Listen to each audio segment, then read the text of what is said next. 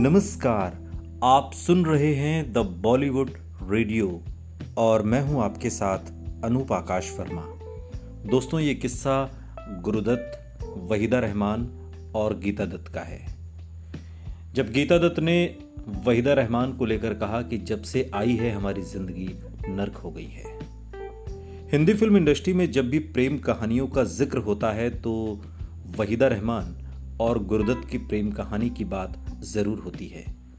गुरुदत्त जब वहीदा रहमान से मिले, तब वो शादीशुदा थे। गीता दत्त से उन्होंने लव मैरिज की थी। लेकिन जब वो फ़िल्म प्यासा बना रहे थे, तब फ़िल्म की एक्ट्रेस वहीदा रहमान के प्रति आकर्षित होते चले गए।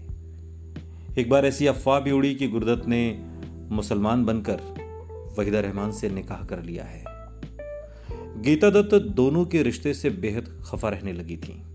और एक बार उन्होंने कहा था कि जब से ये आई है, हमारी ज़िंदगी नर्क बन गई है। वो वहीदा रहमान का ज़िक्र कर रही थी। और इस बात का ज़िक्र गुरुदत्त पर किताब लिखने वाले यासिर उस्मान ने अपनी किताब गुरुदत्त एन अनफिनिश्ड स्टोरी में भी किया है। यासिर उस्मान ने बताया कि जॉनी वॉकर कहते थे कि स्टूडियो और घर में जितनी दूरी रखोगे, उतने सुखी रहोगे। वरना घर की बातें स्टूडियो में होंगी और स्टूडियो की बातें घर में होंगी। ये शायद गुरुदत्त के साथ होने भी लगा था।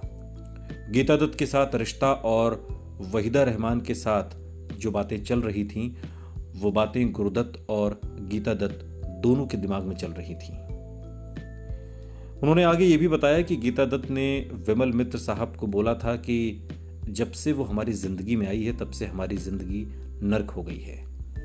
सत्य सरन ने अपनी किताब गुरुदत्त के साथ एक दशक में गुरुदत्त के दोस्त अबरार अलवी के हवाले से लिखा है कि गीता दत्त और गुरुदत्त के बीच वहीदा रहमान के आने की वजह से भी गीता दत्त ही थी और रिश्ता टूटा भी तो गीता दत्त के कारण ही वो अपनी किताब में लिखते हैं कि जब गुरुदत्त और वहीदा रहमान के तथा कथित निकाह की जानकारी गीता दत्त को मिली, तब वो लंदन में थी।